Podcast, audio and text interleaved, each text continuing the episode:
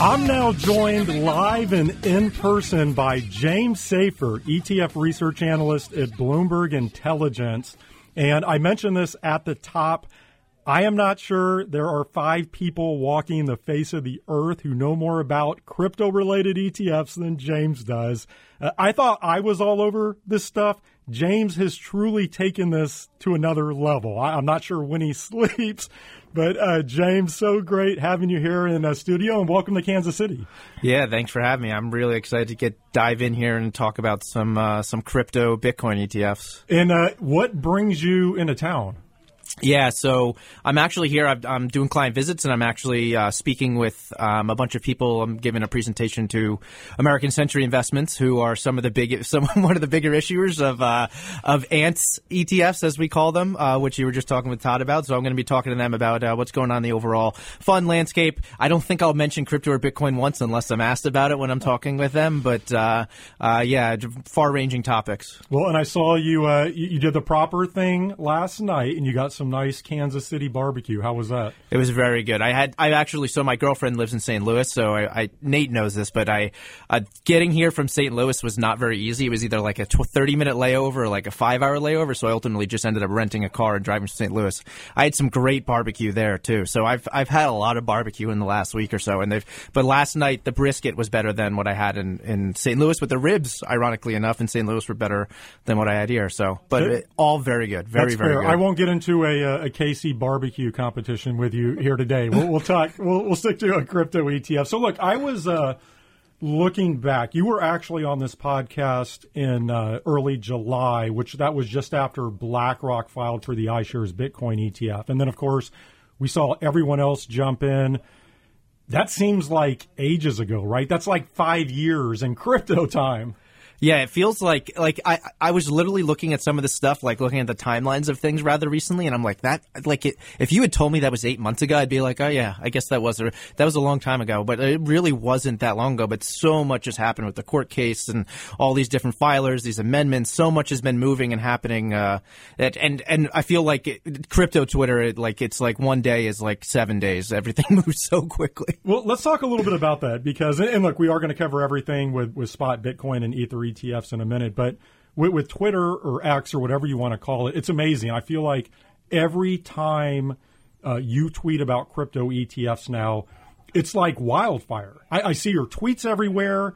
Um, it, it's just it's amazing, and I'd love to have you talk a little bit about that experience because it seems like your profile and your following has has really grown. What has that been like?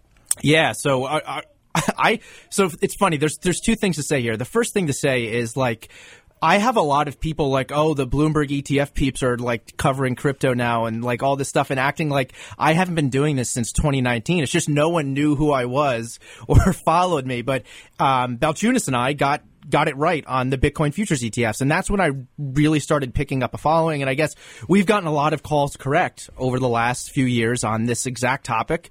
Um, the crypto Twitter crowd is very, um, very, uh, they have a lot of strong feelings there, and the anti-crypto crowd have a lot of very strong feelings. So um, there's a lot of interaction I have on Twitter. There's a lot of good sources you get um, from talking on Twitter. So it's been interesting. There's like a lot of like crypto publications will just take my tweet and write a story off of it. I'm like, this is absolutely insane. People are just running stories off of it, but. Um, yeah, I don't know. It's it's been nice. It's nice to get some of the recognition, but with that recognition comes a lot of uh, backlash from from other people as well. Yeah, it's a good point. I actually uh, tweeted out. I think it was over the weekend that I don't think there's a more passionate group of people on Twitter than the crypto crowd. It's amazing. I've seen it. Right. I mean, I've been covering uh, crypto ETFs for quite a while, and I just I can tweet about anything other than crypto ETFs, and it's crickets tweet about crypto ETFs, and again, it's like wildfire, and that's a reflection of the passion that this group has. And we can talk about what's driving that passion. Some people will say, well, it's all about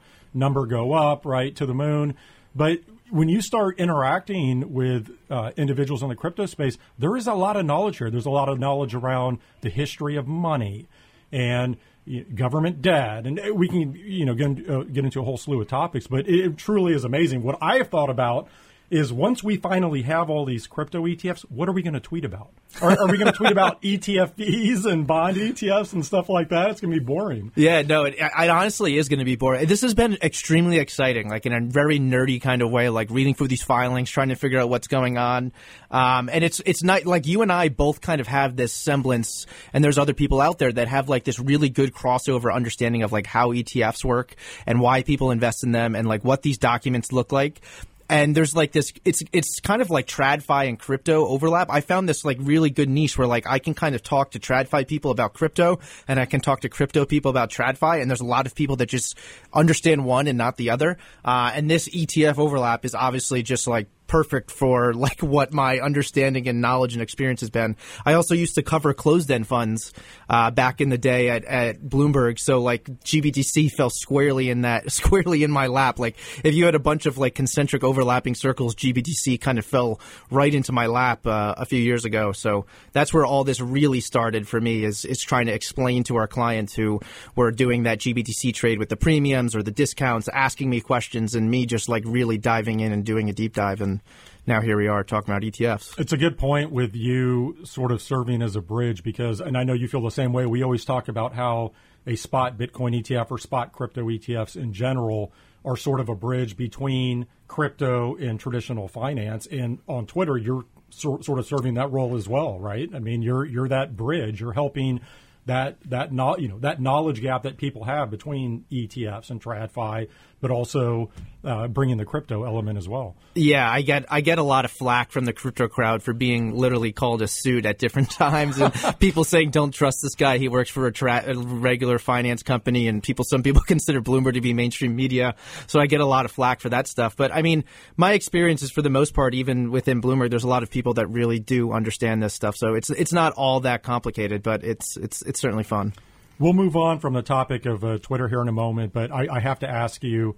I know you were on Bloomberg's ETF IQ last week covering this topic, but I'm really curious to hear what you thought about this tweet from Cointelegraph last Monday. And I did cover this on the podcast last week with uh, VettaFi's Tom Lydon, and I'm happy to give you my take if you didn't hear it. But what was your initial reaction? To that Cointelegraph tweet? Did you think there was any chance at all that, that it was real, that the iShares Bitcoin ETF had in fact been a- approved by the uh, SEC? Yeah, so I mean, part of the thing is like I've Coindesk is a very good source, which is obviously not Cointelegraph. And these crypto trade publications have beaten us in knowing some stuff about the ETF world. So, like, it wouldn't have been completely insane to get scooped by a crypto publication like Cointelegraph. That said, it just didn't seem right but also like we just had the courts not the the SEC not file for uh, an en banc uh, appeal essentially in their GBTC case. So the SEC didn't do that. So like people were thinking maybe a lot of things could happen. It just didn't. The timing didn't seem right to me. It was way too quick. I immediately somebody. So I was basically literally pouring coffee when I was like scrolling through Twitter and I saw that and I was like, what is this? And right after I saw it, Balchunas texted me and said, you see this with a link to Twitter. And I literally ran to my desk and was like, I need to figure out if this is real. So I I was being tagged. Everyone was like, "Jay Safe, is this real?" Like all these people, I guess the crypto Twitter people know that like I cover this stuff, and I replied to like two or three people, was like, "I don't think so." but I didn't want to like go out publicly and say this is definitely false. And then I, I spent 10 minutes like just look, I was like, there's nothing here. This is fake. The only way this could be real is if somebody at iShares, the SEC leaked that they're approving it. And, but also part of it was like our view, which we can get into is that we, I think it's going to be a common clock. I think there's going to be multiple that launch at once, which was like just fishy to me. The timing didn't make sense. But like the fact that we've been scooped by them a bunch of times before on certain things was like, I have to take this a little bit seriously. But um, yeah, it's it's just it's not a good look. You can look at the conversation happening internally with the what uh, with with what Cointelegraph put out. Ironically enough, I was reading through it and like you can see everything, and like my tweet is in there, and then Eric's tweets are in there questioning whether it's real. Um, and like they were talking internally about what we were tweeting, which was funny, like just live throwing their our stuff in there. But um, yeah, that's a bad mistake. It's a bad look. Like they never should have tweeted that. And then like my favorite part of that whole thing was like they tweeted it out. I don't know if you talked about this last week. And then like one of the people was like, "Oh, the price is moving. Maybe it is real." Like I saw that. Yeah, like you guys just tweeted it out with 1.9 million followers. If it's actually happening, like obviously you're the one moving the market. But, but you uh, you called it out pretty quick though on Twitter, didn't you? Say something along the lines of like, hey, this is likely false. Fa- I literally called it fake, Fake, news. yeah. Fake news. It was 15 minutes after it was posted, exactly. Uh, and I think I was the first person, other than some random people saying this is probably can this be real, but I I think I was the first person to call it out as fake news immediately. Because part of the reason Eric was questioning it was because similar thing happened the week prior with some some news with like Reuters coming out and saying the SEC wasn't going to appeal, and like we That's saw headlines on the terminal, but like really what happened is like the Bloomberg terminal like aggregates a bunch of headlines and wires from different sources. So like it just got like copied and pasted across multiple wires and then it showed up like from Reuters on the Bloomberg terminal and it was like, what is this headline? Um, so Eric saw that on the Bloomberg terminal was like, I don't even know if this is real. Now I'm second guessing my thoughts that initially it was fake, but ultimately it came back and fake news. I was, uh, I think I was just shocked at how many large accounts, large media accounts were retweeting the headline, basically treating it if, as if it was real. And I, I blogged about this a little bit last week, so I'll give you my. I saw. my, the, I did yeah. see. I did see a bit of the blog. So, yeah, so yeah. very simply, I mean, what had me skeptical was one, if the if there was a leak, the SEC doesn't use the term approve, right? The SEC doesn't approve anything; they allow things to come to market. I know that's a minor nuance, but that caught my attention right away. Um, the SEC had obviously just delayed a decision on the iShares Bitcoin ETF at the end of September, and so why would they turn around? and allow the ETF three weeks later. That had my attention to what you were saying earlier. Um, the prevailing thought in the in the marketplace is that the SEC is going to batch approve these things, let them all launch at once. So the fact that only the iShares, Yes. you know, th- that caught my attention. And then I think lastly, i again, just the the optics, given that the SEC didn't appeal the grayscale ruling a week ago, or, it would have been on that Friday, and then turn around on Monday and say, "Yep, now we're approving the iShares Bitcoin ETF, but you know, not grayscales or any others." That just had my attention as well. But I, to your point, you never know. And you know, there's a lot of chatter in, in the crypto space. And, and look, and we can get into this. Maybe it's a good segue here. There's a lot of chatter right now just around the iShares Bitcoin ETF because they've now been listed in the DT, DTCC. Uh, you know, apparently, or, or perhaps seeding the ETF soon. So maybe Cointelegraph was just a little bit uh, early. I, I guess we'll see. Yeah, I mean, uh, uh, has this theory that maybe like somebody at iShares had like told somebody else that yeah, it looks like we're getting approved, and then like it just kind of trickled up, and then ultimately ended up being tweeted, even though there is no way to prove it. But I mean, y- you can look at all the stuff that has happened. Look, that's a red herring document that says they're seeding in October. Like that, somebody could have just put that in there in case they do start seeding in October. They could easily have to file another amendment and then change the date to be November or December or whatever. Um, and then the so yeah, but they, the other people were like, "Oh my god, it already has a CUSIP." Look, iShares has had a CUSIP since since July of this year, um, but like. There's no like set timing. Like, oh, they filed their, they have, they're listed with the DTCC. That means they're going to list in three days they could not list for a long time. Like I've seen ETFs go up there and they ultimately don't end up listing for one reason or another. And at the end of the day, we need that 19B4 approval order from the SEC before this launches. So obviously this is not there's no way in way in, in there's no world in which like all these moves by BlackRock that has thrown Twitter into a storm. I was I was driving from St. Louis to Kansas City while this was blowing up in Twitter yesterday morning.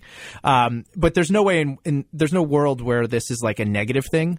Like the only thing it could be is neutral at worst and positive at best. Like the S- BlackRock's not going through all this process, taking all these steps if they're like expecting get, to get denied in the next couple months. They're they're getting all of their ducks in a row and, and ready getting ready to launch. I agree with all that. There's no question this is highly positive towards approval. And again, I put this out on Twitter last night as well, but I'd love your take. So the SEC, and we can get into the deadlines on some of the other ETFs as well, but the SEC does not have to make a final decision on the ARK 21Shares Bitcoin ETF until January 10th, I believe.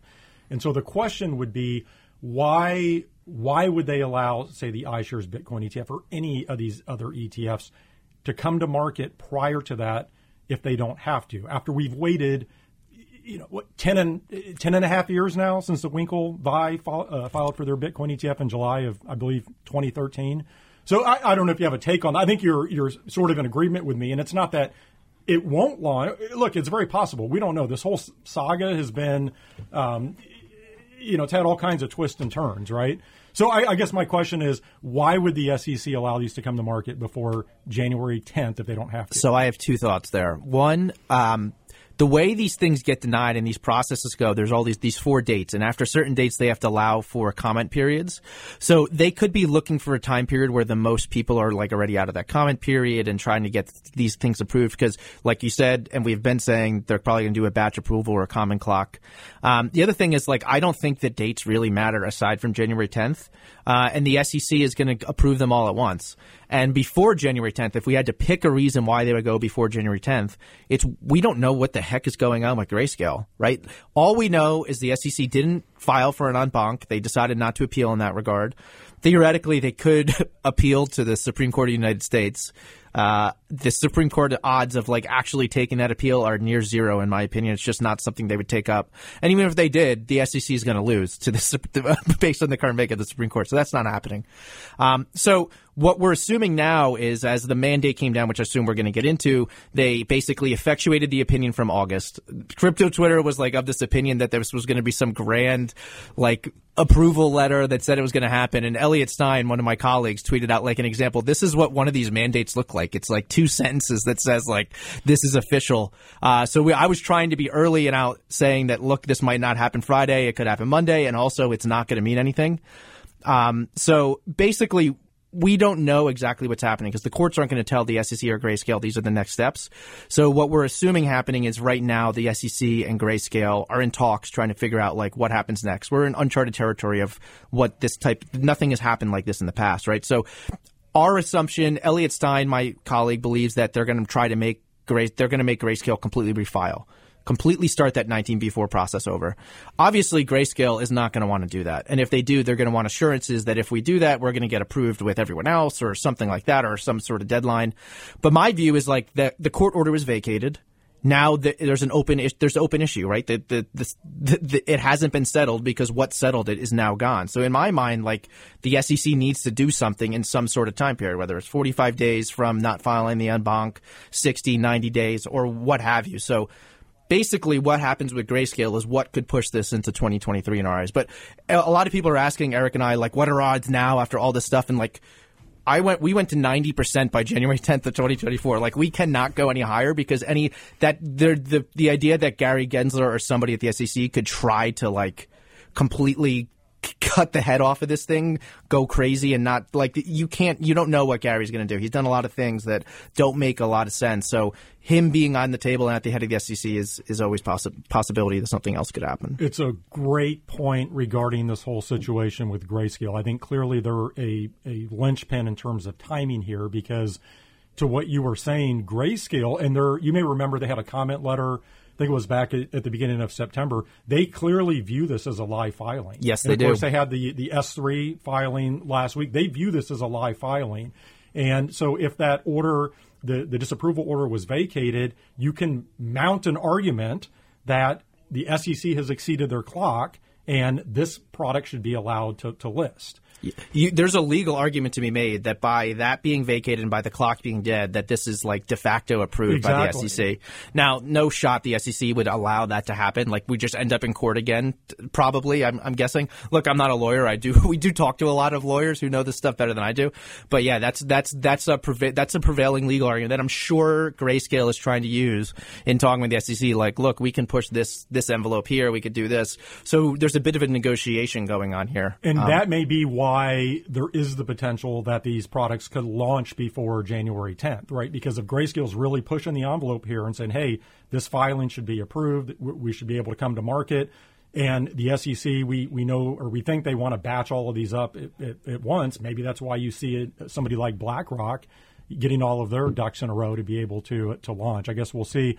Um, l- let me ask you this: I know when we chatted back in early July, and this was right after iShares had filed their uh, amended 19B4, the big talking point was around uh, Coinbase and surveilling surveillance sharing agreements.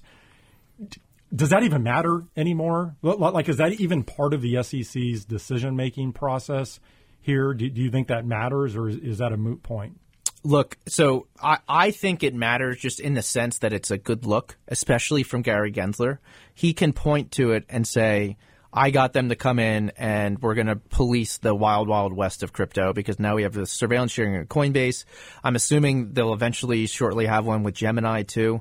Um, but to be to be honest, anybody who filed with NYSE, Bitwise, uh, Hashdex, and Grayscale, I believe, are the only ones. They have no language about the Coinbase surveillance sharing agreement. That said, basically the court said it shouldn't be needed. You can't approve Bitcoin futures ETFs and not approve spot. That said, it, it can only help, right? Like it's not like it's gonna the, getting the Coinbase surveillance sharing agreement is a detriment to anything.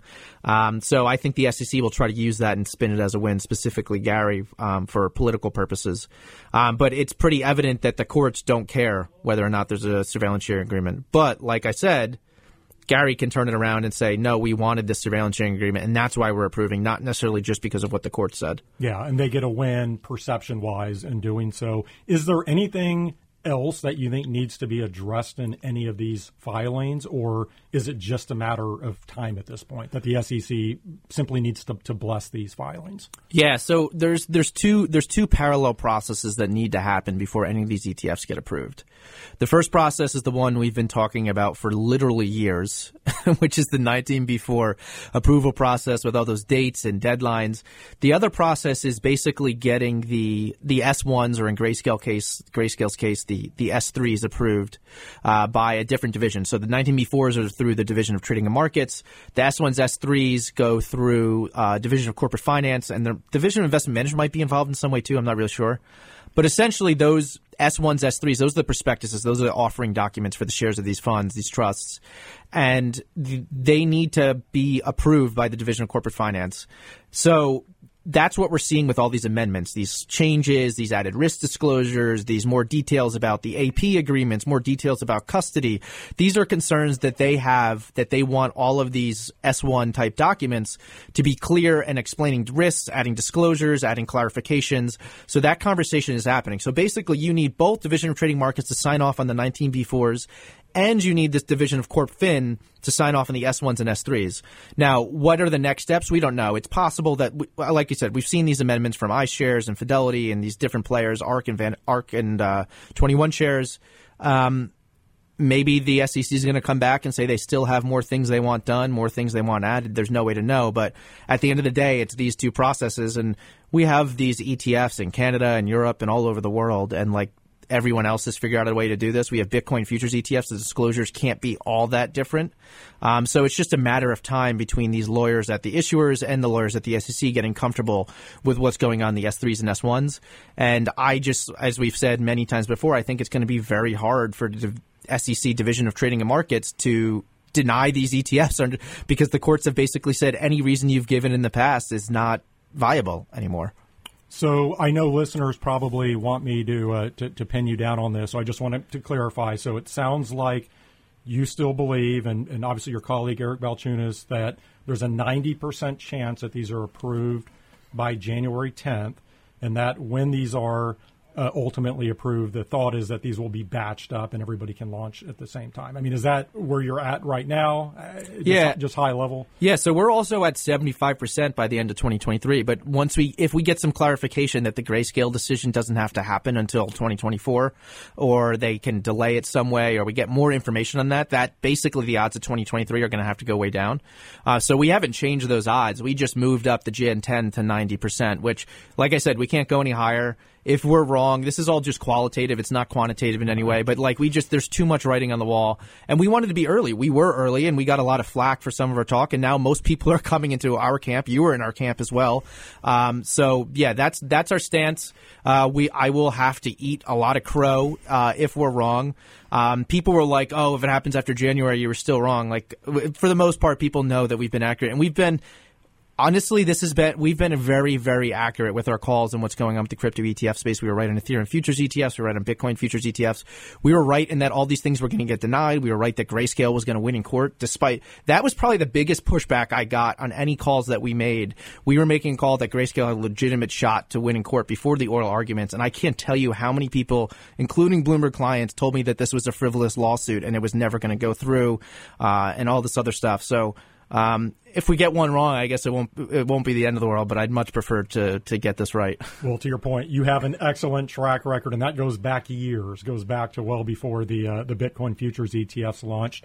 Um, okay, so one of the things that you uh, you tweeted out this was a couple of weeks ago. You do a great job of keeping an inventory of all of the filings, both spot Bitcoin ETFs. You have one for uh, spot Ether ETF. So right now, if I look at your table, there are 11 issuers that have filed, not including Grayscale. And I just real quick want to go through these. So we have ARK 21Shares, iShares, Bitwise, VanEck, WisdomTree, Invesco Galaxy, Wise, which is uh, the Fidelity ETF, Valkyrie, Global X, Hashdex, and then Franklin Templeton.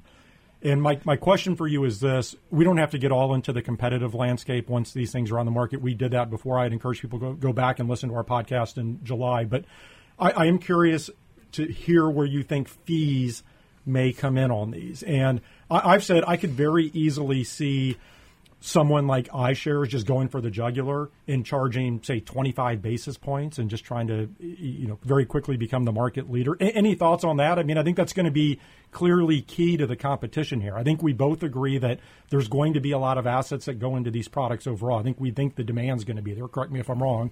So, so then the question is, okay, where where do the assets flow? And we know historically in the ETF space the cheapest products from the largest issuers, for better or worse, tend to vacuum up the, the asset. So, so maybe talk a little bit about that dynamic and where you think fees may come in at. Yeah, I love this. The, my quote, my favorite quote is from Matt Hougan is that ETFs, the ETF industry, tends to be a winner take most rather than winner take all. So obviously, I think the cheapest product is most likely going to get the most assets. That's just the way it's going to work, especially if it's from a big issuer like BlackRock is obviously the gorilla in the room, but you also like you you mentioned a couple big names: Fidelity, Invesco, Franklin Templeton is no slouch in the asset management space. Um, you name it. Uh, but there's other issuers out there that Van Eck has been trying to do this for a very long time. They've been very involved in the crypto space. Um, so it'll be interesting. I don't know where fees are going to go. My guess would be somewhere closer to the 50 basis point mark. But I, you're right. I could see somebody just coming in and taking making this a loss leader product because the the cost of using custodians in the Bitcoin space is way higher than it is for an equity. Right. Mm-hmm. I we don't know exactly what these costs look like, and there's also other um, there's other third party administrators that come into play here. But for the most part, custodying equity assets is very, very, very cheap and commoditized by all the big banks, the BNY Mellons, the State Streets. Um, it's not completely commoditized in the Bitcoin space, so you have to know that the issuers yes, they're taking in whatever they're taking in their fee. They're going to have to pay it out in these other areas. Um, so I wouldn't be honestly, I wouldn't be shocked if you're right if iShares just comes in for the juggler and drops a 25 basis point thing, and um, that'll be hard for a lot of issuers to take. I mean, if you look at Grayscale, they charge two two percent. So I'm sure they're thinking about they're going to have to drop to 50 basis points or something along those lines. Is my guess. That's that would be my demarcation line. I would think. Um, but futures ETFs, we have them at 70 ish basis points, so they're they're pretty high. We have some BITO, the big one is 95 basis points, I believe. Um, so they're they're pretty expensive. So anything that we get out of these spot Bitcoin ETFs, it'll be good for pretty much everyone. It'll be very good for investors who want this in their traditional brokerage accounts. These ETFs are probably going to be way cheaper than anything else you have access to, particularly using plenty of crypto exchanges that charge rather high transaction fees, and you have no idea what the bid ask spread is. Yeah, my, my thought on this is that you mentioned the term loss leader. I think that's exactly how somebody like iShares would approach this and say, okay, maybe we will lose money on this product for a period of time. Assets will grow. Ultimately, it will become somewhat profitable, but they can clear out a lot of the competition that doesn't have the wherewithal to, to run a loss leader product. I, I really think it's that simple because I do think th- this isn't anything enlightening a Bitcoin ETF is a Bitcoin ETF is a Bitcoin ETF. In, other words, what's the difference? They, they all own Bitcoin. I'm not saying there's some some minor nuances underneath the hood, but in general, they're all going to own spot Bitcoin. So what does that mean? It, well, it's going to come down to fees and obviously liquidity. So we know whoever you know is able to, to to really become the liquidity leader, like we've seen with SPY on the equity side of ETFs. That that's a game changer. But ultimately, fees are really important there. Yeah, I I also think they're there's also going to be this. There's going to be a huge marketing push, which we've talked about a lot. There's going to be a lot of marketing around Bitcoin ETFs, I think. Uh, but there's also going to be other ways to differentiate. Like it's winner take most. So right, one of these guys is going to take a lot, but you have the Bitwise and the Valkyries of the world, and Van Eck who's been doing this a long time, Invesco who's partnered with Galaxy, who all bring their own clients in the crypto space, dealing with institutional firms, so they can kind of bring their own assets. Maybe they won't be the one with a billion dollars, but if they get a hundred million dollars in some of these ETFs, that'll be more than profitable for pretty much most all, all these issuers, depending on where the fees are. Um, so it, the other thing I would say is like other ways they can differentiate is there are ETFs in Europe that have a zero percent expense ratio, and that's because they lend out the underlying crypto, and then they basically charge the fee out of that earned revenue from lending it out, and then some of them give dividends on top of that. Good so point. like you you'll see things where like iShares is going to be like, I'm going to hold our stuff in cold storage. No one's going to be able to touch it. It's never going to be seen by anyone. Barely any of it will be in a hot wallet. And then you'll see other people coming out and be like, look, we're going to lend out your Bitcoin and earn you a 6% yield. And we're going to do it securely and all these things. And obviously there's going to be people in crypto like, ripping their hair out hearing about this. But there's there's going to be all these different ways. Some of the people are going to promise to use different custodians. We've already seen a lot of custodians in the Bitcoin space that people don't trust. So people are going to say we're using Gemini, we're using Coinbase. Um, somebody, if they were using Prime Trust, would be in a lot of trouble right now, right? So people are going to point out they're probably going to use BitGo. There's a lot of different custodians in the space. People will lean on that. Um, so I think it's going to be pretty vibrant, and I do think it's going to be winner take most. But I do think there's going to be a handful of other products out there, um, and we'll see who they partner with if they partner with other issuers and, and things like that. All right, we only have about five minutes left here. I knew this was going to happen. I, I, should have reserved a whole hour for us because you and I could, could go for like three hours talking about this. But I, I want to quickly pivot here and talk about Ether ETF. So let's just think rapid fire on these. Maybe give me you know 30, 60 seconds on each of these questions. And obviously, we had the debut of Ether futures ETFs a few weeks ago, which I would say was extremely underwhelming. Now I wasn't necessarily surprised by that. I, I, don't think you were either, but I, th- I think we both would say there was even less demand than, than the low expectations that we had. Any quick thoughts on Ether futures ETFs? Yeah, so I agree 100%. Less demand than I even thought. I was I was way under Balchunas' thinking because he thought all these companies would put a lot of money behind it and, and trying to get assets into these funds, uh, and it was even way lower than what I was thinking. So uh, that that was a little surprising. I think there's a few things here. One, uh, the market isn't what it was in October of 21. That was a raging bull market. Um, two, people I don't I think a lot of people in TradFi don't really like they look at Bitcoin and Ethereum and it's just crypto in in, in one essence. Um, people don't like futures ETFs for the most part. We we know BITO's trailing spot by a decent amount.